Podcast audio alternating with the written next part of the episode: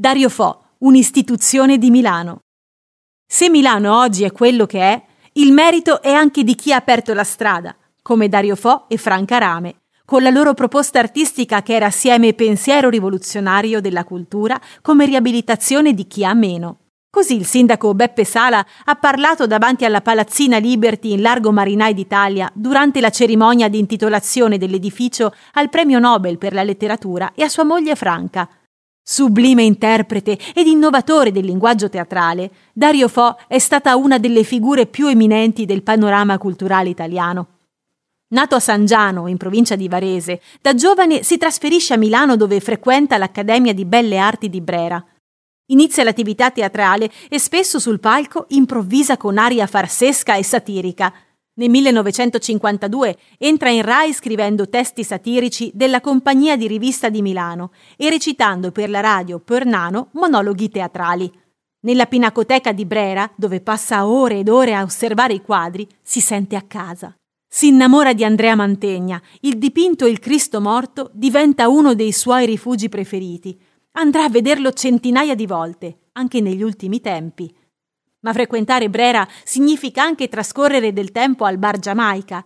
Lì ritrova gli amici, gli insegnanti, che diverte con le prime imitazioni dei protagonisti di quel mondo.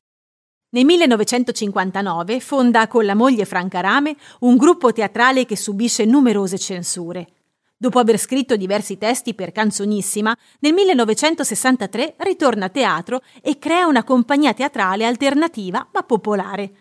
Nel 1969-1970 si dedica a Mistero Buffo, la sua opera più famosa, che si basa sulla ricerca delle origini popolari attraverso un linguaggio che richiama il Medioevo. Il linguaggio di Dario Fo è il cosiddetto Gramlò, espressione arcaica mista di gesti e parole, nel 1969 fonda il collettivo teatrale La Comune ed occupa nel 1974 la Palazzina Liberty di Largo Marinai d'Italia che vede sorgere i suoi più famosi spettacoli teatrali, sempre condivisi con la moglie Franca Rame. Nel 1997 ottiene il massimo riconoscimento alla carriera, il Premio Nobel per la letteratura. Il piccolo teatro accoglie i suoi ultimi spettacoli, ispirati a figure storiche e dell'arte, al Teatro Streller mette in scena Ambrogio e l'invenzione di Milano. Fo non era però un mondano. In città non ci sono ristoranti in cui lui dava appuntamento. Per lui e la sua amata Franca c'è stato un solo luogo dove ricevere gli amici e i giovani ammiratori, la loro casa in corso di Porta Romana.